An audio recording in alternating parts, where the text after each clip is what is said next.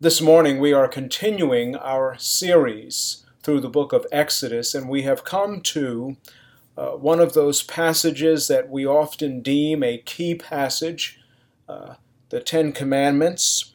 Uh, last week we gave some background uh, with respect to the law, uh, some subjects that are important to uh, see the law in light of before we simply dive into it. And this morning I want actually just to deal with the preface of uh, the Decalogue, the preface of the Ten Commandments. Uh, it is often overlooked and not uh, elevated and esteemed in its importance as it ought to be. And so it demands our uh, specific uh, attention. I want to begin by reading uh, the Ten Commandments in Exodus chapter 20, beginning at verse 1. And the subject we will be dealing with uh, this morning is God's lordship and love. God's lordship and love. Let's look at Exodus chapter 20, beginning at verse 1. And God spoke all these words, saying, I am the Lord your God who brought you out of the land of Egypt, out of the house of slavery. You shall have no other gods before me.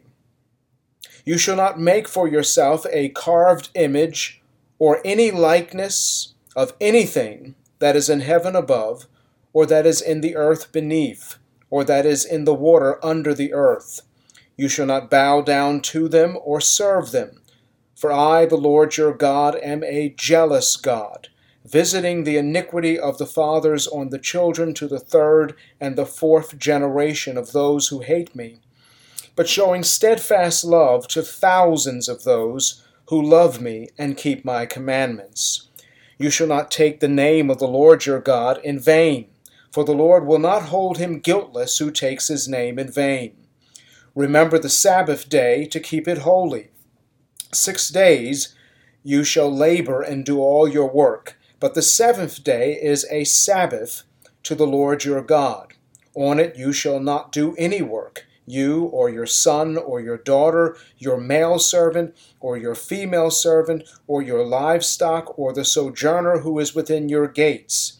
For in six days the Lord made heaven and earth, the sea, and all that is in them, and rested on the seventh day. Therefore, the Lord blessed the Sabbath day and made it holy. Honor your father and your mother, that your days may be long in the land that the Lord your God is giving you. You shall not murder, you shall not commit adultery, you shall not steal, you shall not bear false witness against your neighbor, you shall not covet your neighbor's house, you shall not covet your neighbor's wife or his male servant, or his female servant, or his ox, or his donkey, or anything that is your neighbor's. This morning, God's lordship and love. I want to begin by talking a little bit about the context of redemptive history as we uh, look at this passage. And you know how uh, this began. It began in the beginning, but particularly with the nation of Israel, it began with Abraham. And Abraham was given a promise. He was given a promise initially back in chapter 12 of Genesis that God was going to bless him and make him a great nation and he would he's he's going to be called to be a blessing and in him all the nations all families would be blessed and God uh, reaffirmed that promise in chapter 15 by uh, talking about the nation of Israel and how they would be slaves and abused and afflicted, and how God was going to bring them out and judge that nation. And God made a unilateral covenant at that point. Uh, he told Abraham to get some animals and cut them in half. This is the way they made covenants, and you would typically walk between those pieces calling down that same curse upon yourself if you failed uh, to keep your promise. But Abraham didn't walk through those pieces that day. Only God, um, as a pictured as a, a smoking pot, and he, he, he walked through those pieces. God made a covenant. He called a curse down on himself should he fail to keep the promise he made to Abraham. And that's one of the beautiful things about the gospel is that we are the ones who failed to keep the covenant, and yet it was Jesus on the cross who was bearing our sin and bearing the wrath of God for covenant breakers. And God went on, as you remember, in chapter 17 of Genesis and reaffirmed that covenant again to Abraham after he just failed with Hagar. Um, and God gave him a sign of the covenant, and eventually, uh, as you know, God, God kept his promise. Uh, Abraham and Sarah were fruitful. And that, you have to think about that before you think about the law of God that it began with a promise initiated by God. And then it began with a purchase made by God. Israel, as you may recall in chapter 15, is deemed the nation that God purchased for himself. It was a redemptive act. A price was paid, and they were delivered. And uh, you, you see that they came out of Egypt by the by the blood of the Lamb, the Passover Lamb, which again points us to Jesus Christ, our Passover Lamb that has been sacrificed on Calvary. And then God did something in chapter 19 of Exodus, as well as in chapter 20, in the preface of the commandments. He proclaimed himself, he proclaimed the gospel to Israel. In chapter 19, you remember in chapter 19, verses 4 and following, how God uh, proclaimed to Moses and told Moses to tell the people uh, what he did for them in bringing them out of Egypt and bringing them to himself. Uh, you have all kinds of themes of Emmanuel in that in those statements, and and here in uh, the beginning of the Decalogue, in the preface, you have these words: "I am the Lord your God, who brought you out of the land of Egypt, out of the house of slavery. You have God proclaiming to Israel the gospel, proclaiming himself as the Lord, as the King of his people.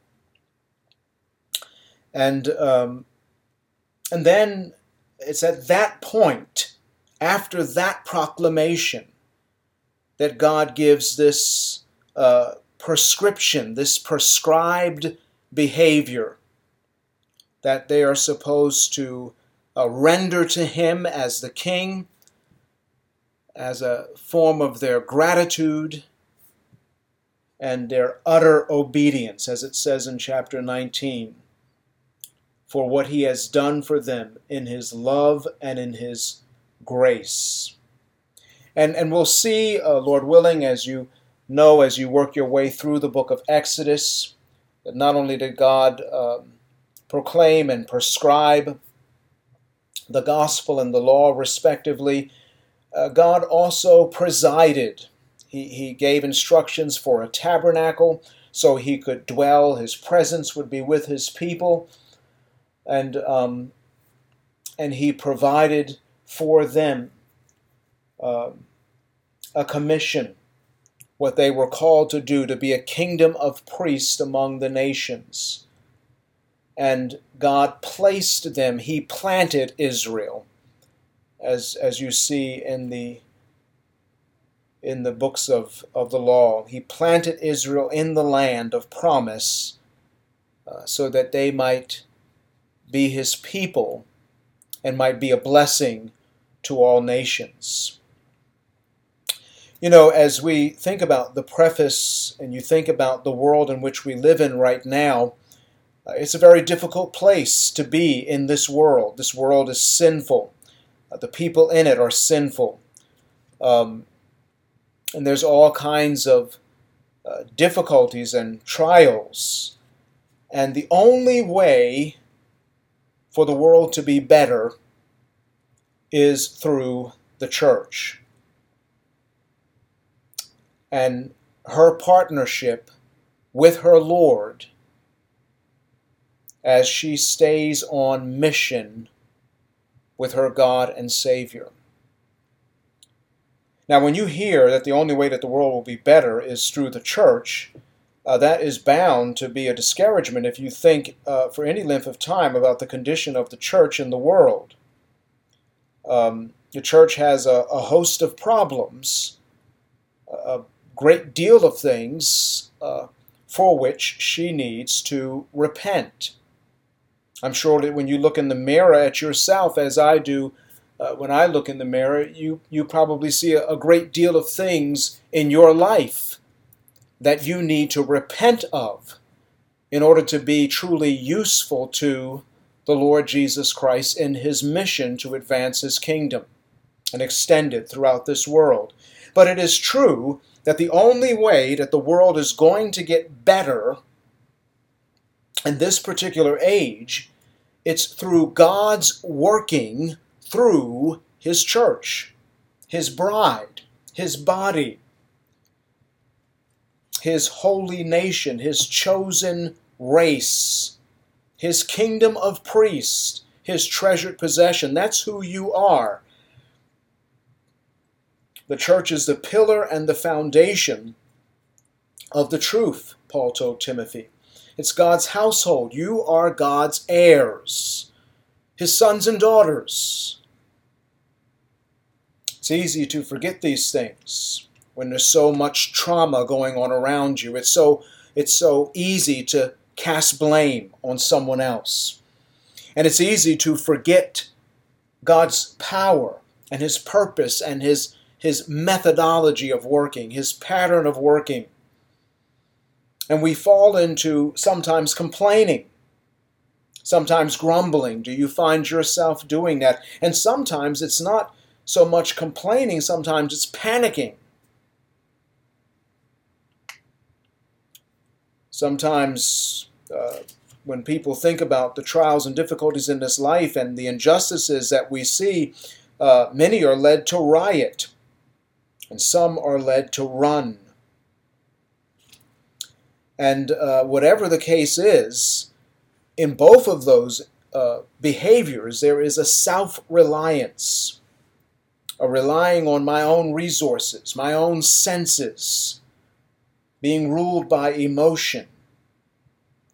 Eugene Peterson was once uh, quoted as saying that he uh, said that the followers of Jesus, in order to really have the impact that they're meant to have, they can't resort to violence, nor can they result to being intimidated and running and hiding. Uh, truly, um, you are the salt of the earth. That's what Jesus calls you. You're the preservative. You're the ones who keep the world from getting rotten. You are the salt of the earth. You are the light of the world. In a dark world, you're the ones, the church. You're the ones responsible for casting the light of God in this world. And what we find uh, being uh, redeemed, being salt, being light, what's necessary, wouldn't it be wonderful if everybody in the world loved God, truly loved God, and truly loved their neighbor as themselves? That is what God needs from you. God doesn't need anything, that's what God calls you to. That's what He's looking for from you. That's what's necessary from God's standpoint in your life is love a genuine love for God with all your heart, soul, mind, and strength, and a genuine love for your neighbor the same way you love yourself. And as you embark on loving God and on loving your neighbor, that is what makes the world better. One relationship at a time. That's what the Ten Commandments are really about, aren't they? It's about loving God and loving your neighbor. Jesus himself said in so many places in the gospel accounts that that was the greatest commandment when he was asked that to love the Lord your God with all your heart, soul, mind, and strength, and love your neighbor as yourself. They're the greatest commandments, he said. And they are summed up in the, that's the summation of the Ten Commandments. Love never fails. You can have all the gifts, you can have all the resources, all the knowledge, all the wisdom, but God says that if you don't have love, He literally says, you're nothing. It's all a waste.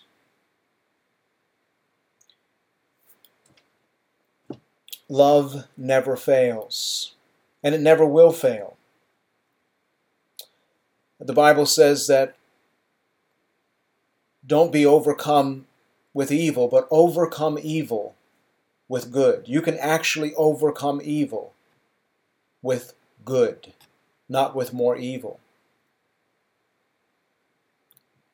I'm sure you remember the famous quote by Edmund Burke The only thing necessary for the triumph of evil is for good men to do nothing. I suppose they wouldn't be too good if they did nothing. But good overcomes evil. And light casts out darkness. Darkness can never cast out light. The darker the night, the brighter the light. We've all heard that. God's love conquered the world and overcame the world, Jesus said in the context of, of tribulation.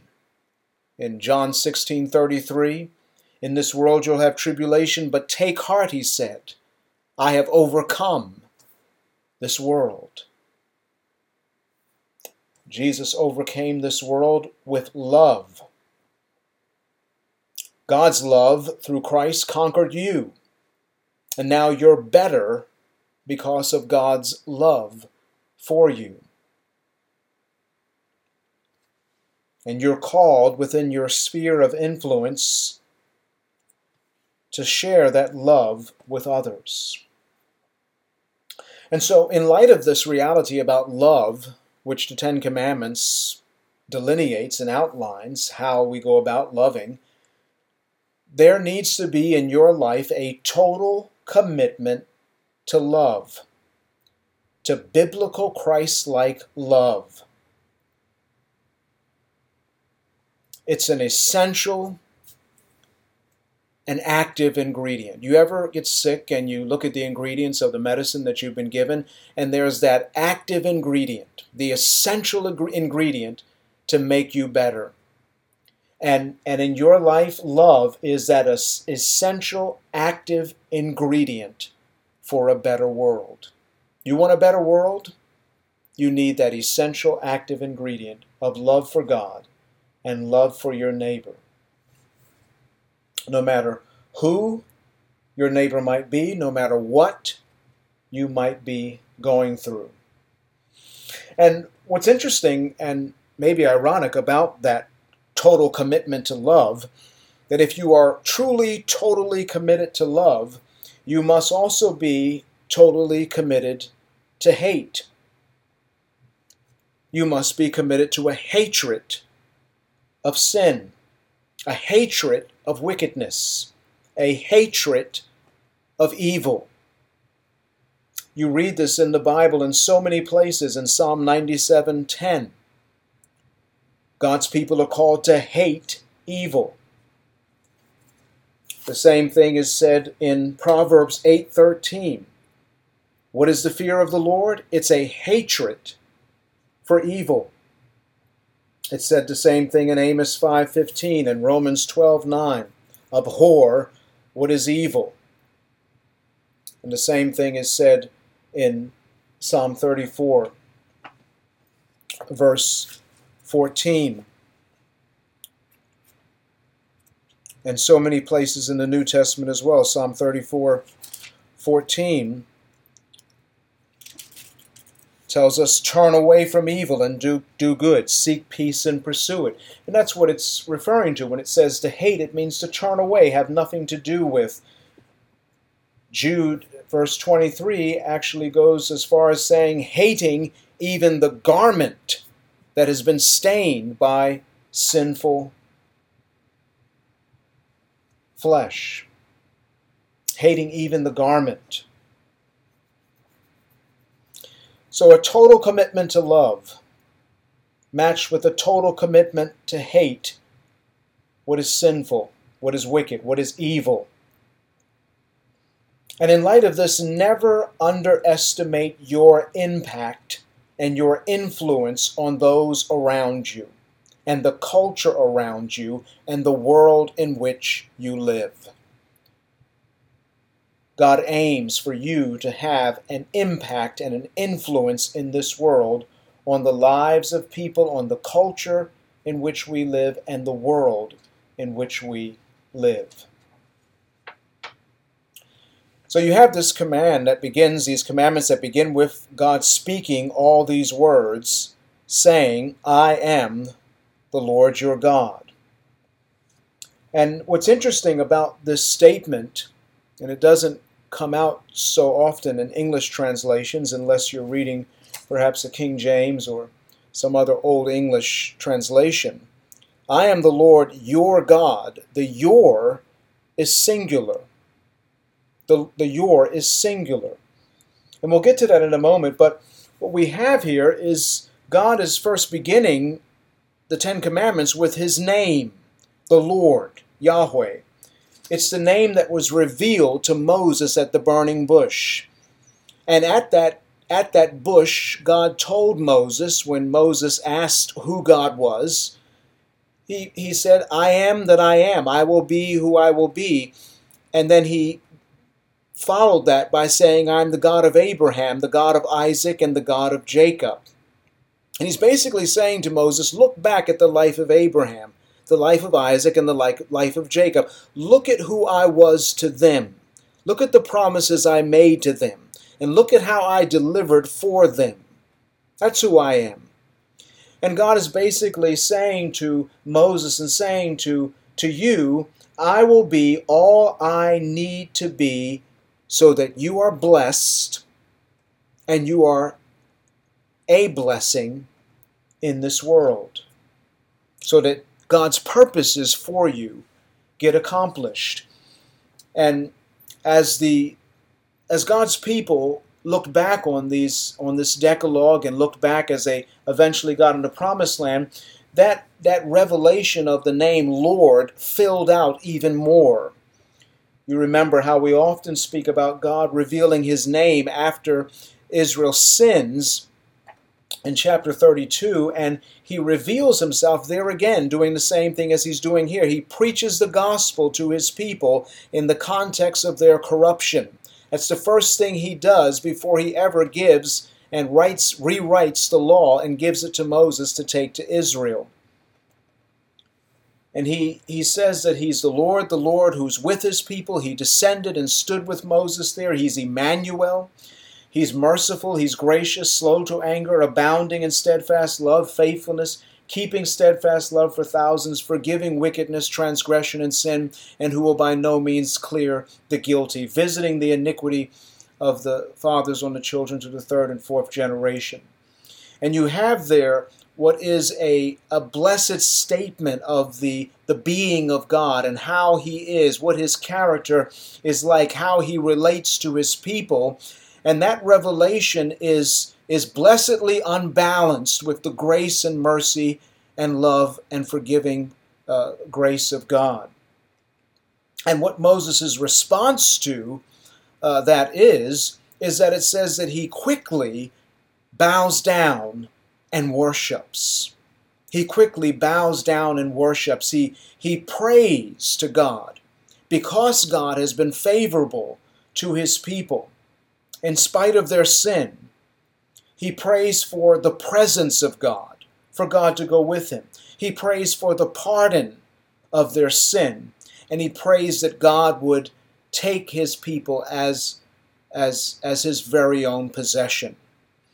And so we find that what God is saying to uh, his people, he's saying to you, uh, I've often told parents this same thing as I, I say it to myself as a parent now, uh, that the Lord simply does not give you commandments in a vacuum, but he, he tells you who he is and what he's done first. Then he starts laying down the law. And that's, that's instructive for parents that, that children should obey their parents. They should do what they're told, not simply because of what they're told, but, but because of who is telling them. It's your father, it's your mother, it's the people who have been caring for you before you were born. It's the people who feed you, the people who, who have washed you, who watched over you when you couldn't when you didn't even know who you were. And it's and that's so instructive. That's the way God instructs his people. He first says, This is who I am. This is what I have done. Now here's how you respond to him and what he's done.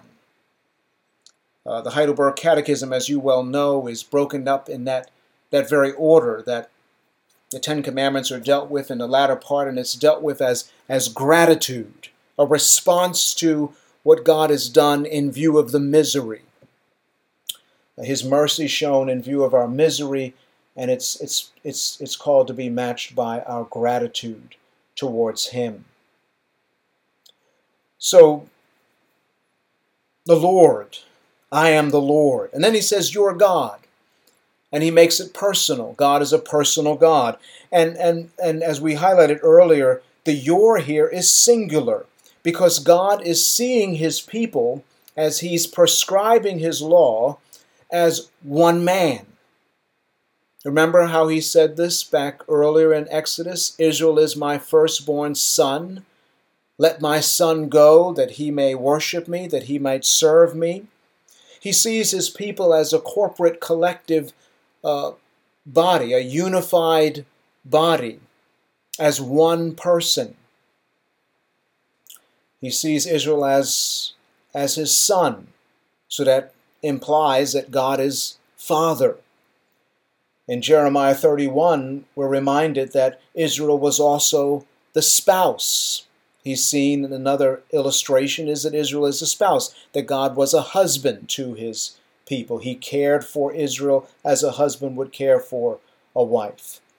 And here you see him uh, declaring his lordship, which implies clearly that Israel is the servant of Yahweh. He's the sovereign one. They are the servant.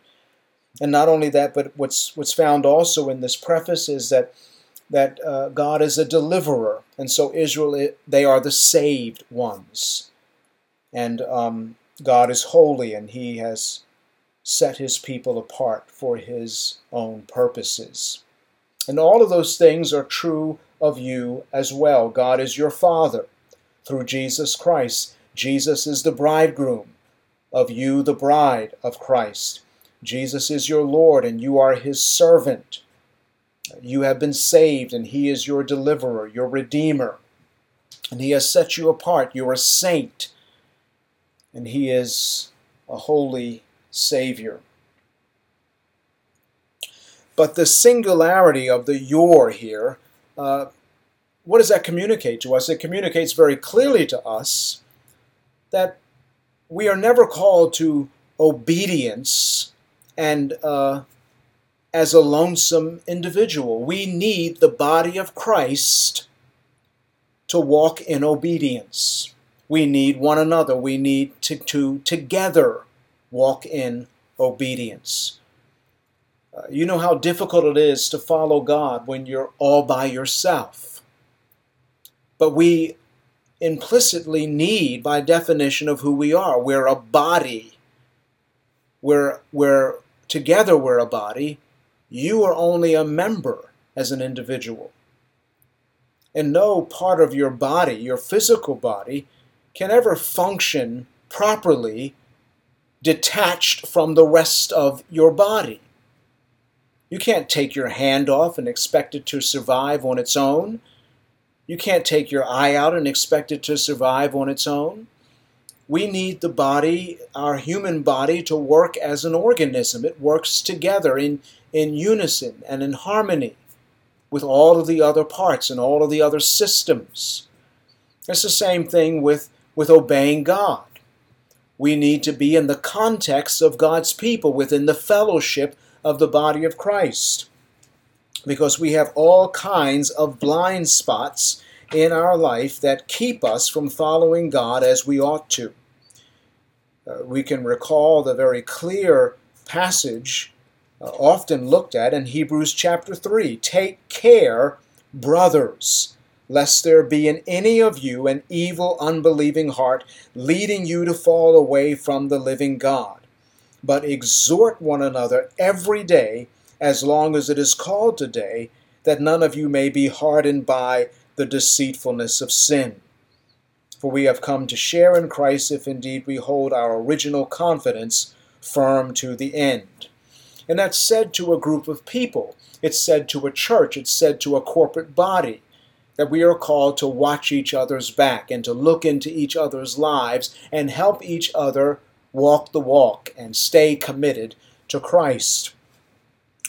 That's one of the things that's actually implied in, in the very beginning, even before the fall, when Adam was created and God had given him uh, uh, commandments to do.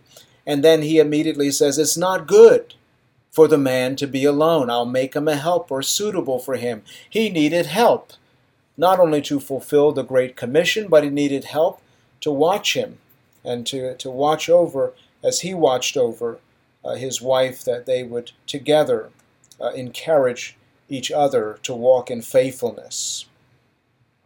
And that's what God calls spouses to today as well. Um, so the Lord your God, who brought you out of the land of Egypt, out of the house of slavery, out of Egypt, we were, uh, Israel was brought out of the land of Egypt and brought into the promised land. They were brought out of the house of slavery and into the Lord's house. They were to be considered as the Lord's house. And it's the same with us. In Jesus Christ, we were brought out of uh, out of Egypt in a matter of speaking. We were born from above. We became citizens of heaven when we became converted to Christ. We became uh, not a house of slavery, but a house of servants, as slaves to Jesus, bond servants to Jesus. And we became the actual temple of the Lord, the very house of the Lord, the household of faith, a holy temple to the Lord, the dwelling place of God.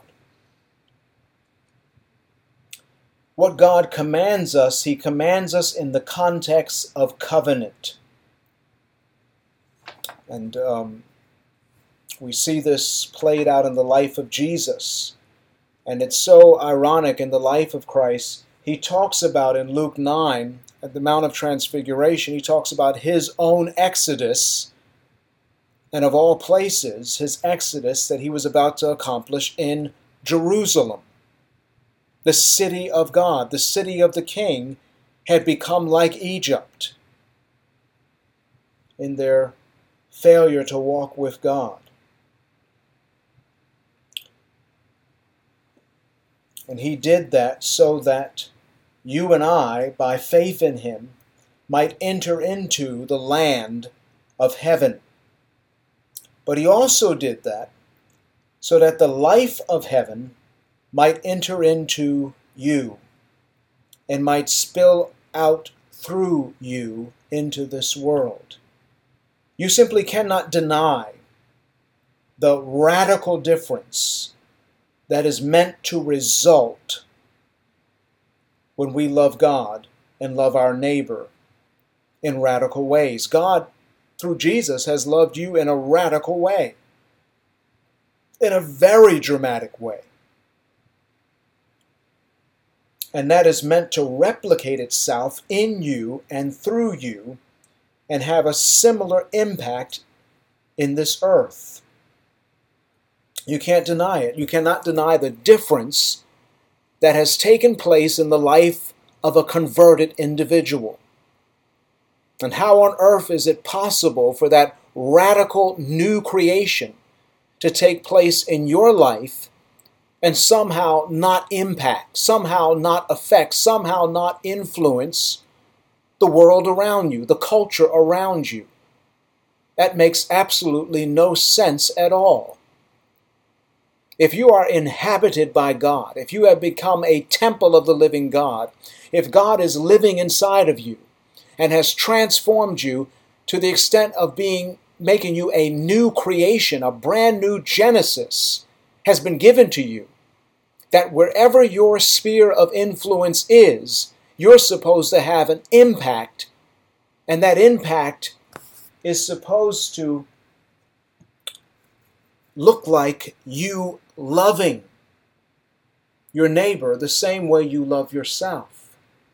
That those, those kingdom characteristics are supposed to play out in relationships, in your work ethic, in your sphere of influence. You're meant to have a major impact in this world and an impact for Christ and for his kingdom.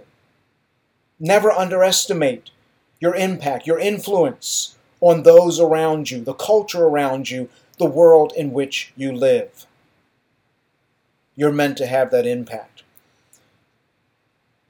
Just before we close, I want to talk about how that plays out. Where this this command, these Ten Commandments are, are a call to love. They're a call to love God with all our heart, soul, mind, and strength, and love our neighbor the same way we love ourselves. And we're called to do that in, in small ways, and we're also called to do that from time to time in very radical ways. It's the whole spectrum we're called to love. And God will use those who choose love and refuse lawlessness in major ways. But again, we have to come back to the gospel.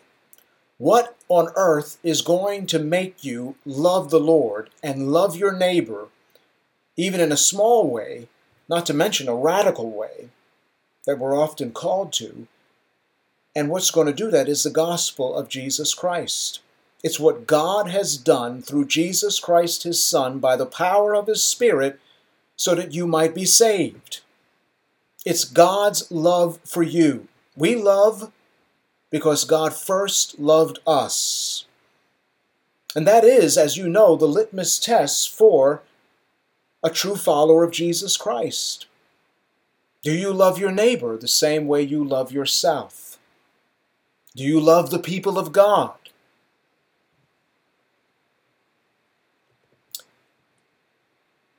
God will use those who choose to love and refuse lawlessness because of the gospel. You may remember how this plays out in the New Testament. And we look at this passage often because it, it is so key to um, how this happens in our life in the book of Ephesians, chapter 3 we find Paul on his knees praying to God because he wants God to work through him in a major way. Paul wants to see the kingdom extended through his life. He wants to see that play out and and and he prays in chapter 3 of Ephesians verse 14 for this reason I bow my knees before the Father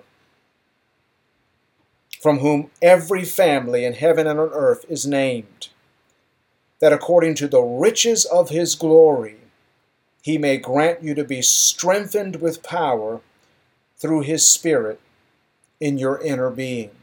Now, the Spirit comes to glorify Jesus Christ. The Spirit comes to glorify who Christ is and what Christ has accomplished. In his cross, in his crown, in his coming, the Spirit of God comes to magnify Jesus Christ to you. That's his purpose, that's his duty within the context of the Trinity. And strengthen you with power through his Spirit in your inner being. That's what the Spirit comes to do. And here's the reason it says it in verse 17 of chapter 3 so that Christ may dwell in your hearts through faith. That Christ might dwell in your hearts through faith. And that, that doesn't simply mean that if you don't believe Christ won't dwell in you, it means that Christ finds a dwelling place. You, you're a temple, you're the tabernacle of God. And Christ dwells, He resides, He presides, He rules over your life as you exercise faith in Him.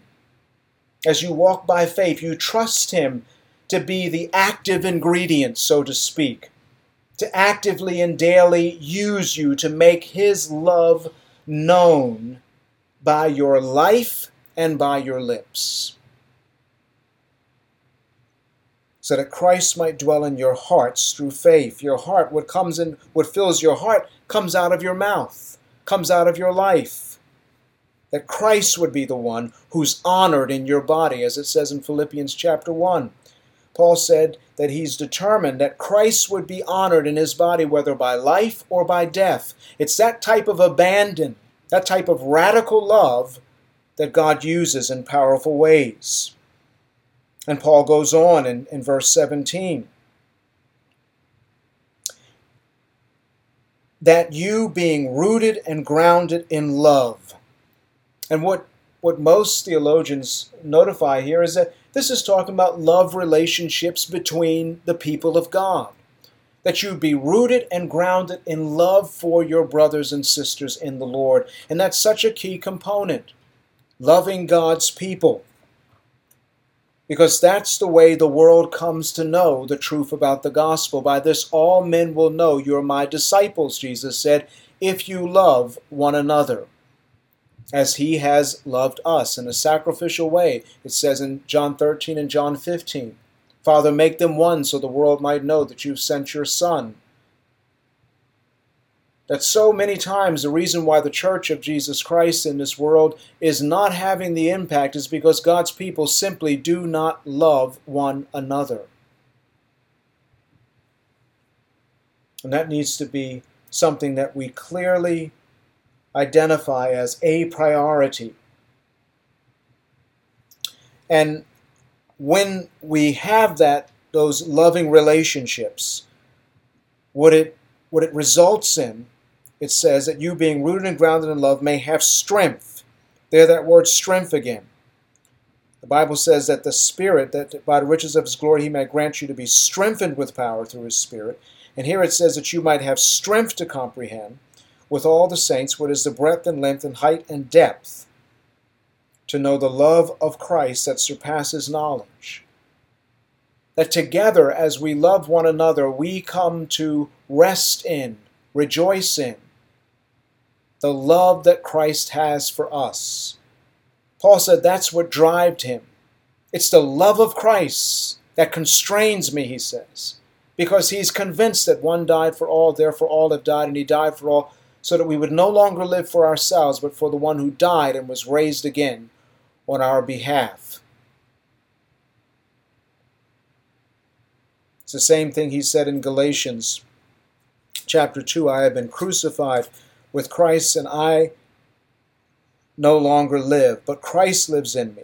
And the life I now live in the flesh, I live by faith in the Son of God, who loved me and gave himself up for me. That all of his life flowed out of the love of Christ for him and the sacrifice of Christ on his behalf. And that's how we grow to understand the, the greatness of Jesus' love for us. And the whole purpose of this it says is that we might be, in Ephesians chapter 3, verse 19, that we might be filled with the fullness of God. And that takes you right back to that imagery in Exodus of the temple or the tabernacle, rather, being filled with the fullness of God, filled with the glory of God. And that is that is necessary background for even thinking about what does God want me to do? That you are filled with the fullness of God, resting in the love of God, loving one another because the glory of God um, revealed, the very being of God, as it says in Ephesians chapter 3, verse 14 and 15, that according to the glory he might grant you to be strengthened. The glory of God. It says something very similar to this in Philippians chapter 1, uh, verse 27 and following, how it talks about that we would fight as one man with one mind, fighting side by side for the faith of the gospel, uh, not daunted by, by anyone and, and, and those who would seek to bring persecution. But it's fighting side by side, and, and what, what fuels that is the gospel. And what the gospel fuels within you is this mindset of counting other people more significant than yourself. And the end result of all of this, as we go back to Ephesians, it says very clearly, Now unto him who is able, and the implication is obvious, he's able inasmuch as we're filled with the fullness of God, inasmuch as we're we're, we're rejoicing in the love of Christ, inasmuch as we are loving one another, inasmuch as the Spirit of God is filling our hearts and exalting Jesus and magnifying Him to us. And this is a prayer, remember, that Paul is praying. That when these things are done, God is able to do immeasurably more than anything we ask of Him and could possibly imagine from Him. And that looks like impacting culture, impacting this world. Jesus said, as you know, let your light so shine before men. We said earlier that you are not only the salt of the earth, but the light of the world. Let your light so shine before men that they may see your good works and bring glory to your Father who is in heaven. Glory is the result of obedience. Glory is the result of obeying the law. And love of God, the love of God, is the, the foundation of that obedience.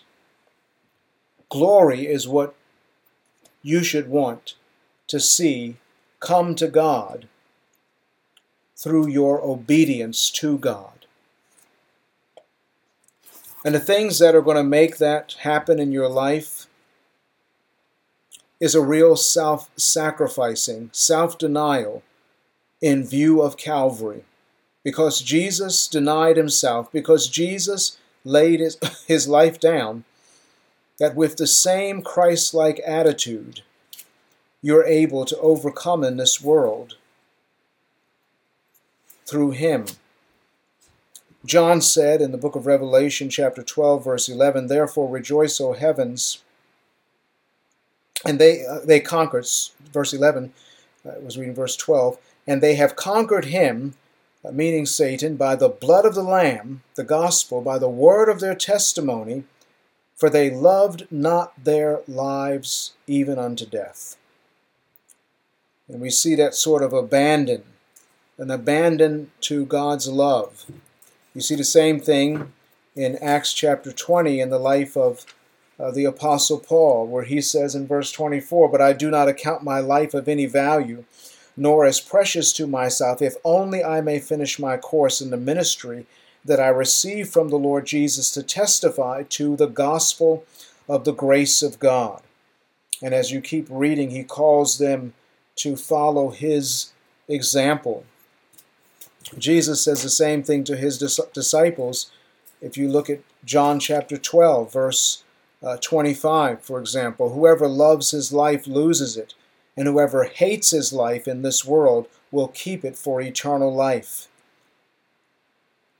And you see that same sort of abandon as Jesus speaks about it um, through the writer of the third gospel account in Luke's account. In Luke chapter 16, uh, verse 13, for example, it says, No servant can serve two masters, for either he will hate the one and love the other, or he will be devoted to the one and despise the other. You cannot serve God and money. We'll talk about that a little bit more next week as we, Lord willing, deal with the first uh, few commandments.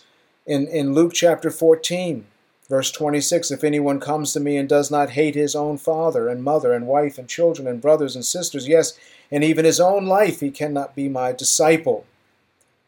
Um, so therefore, anyone of you who does not renounce all that he has cannot be my disciple.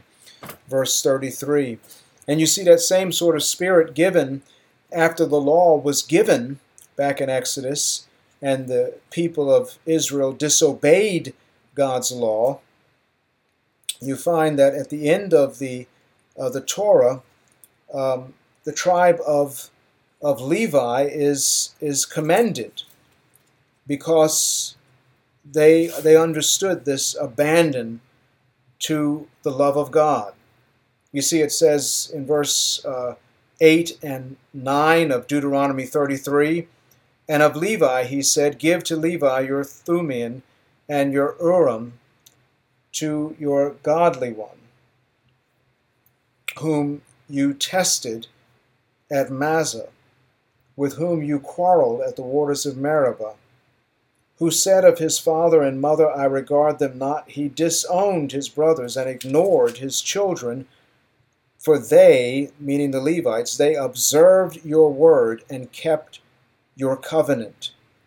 And therefore God set them apart to influence the nation, to teach the nation God's ways. This is the kind of self sacrifice, self denial that's necessary to utterly obey the Lord. And we do that because of what God has done in Christ for us. God bless you. Let the gospel be central. Let the kingdom of God rule in your life and rule through your life as Jesus seeks to extend that kingdom through his church. God bless you and keep you always.